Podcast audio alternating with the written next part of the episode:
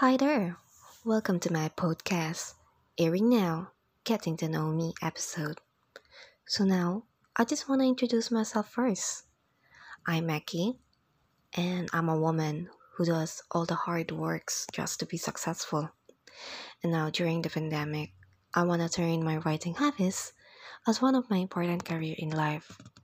I'm a bubbly person, fun to talk with, because mm, yeah, I'm a little talkative, and I love meeting new friends. I also know how to cook, especially Korean dishes.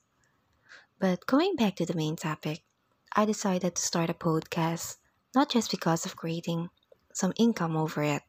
It's also because I love creating stories and I love writing and sharing it to the other people.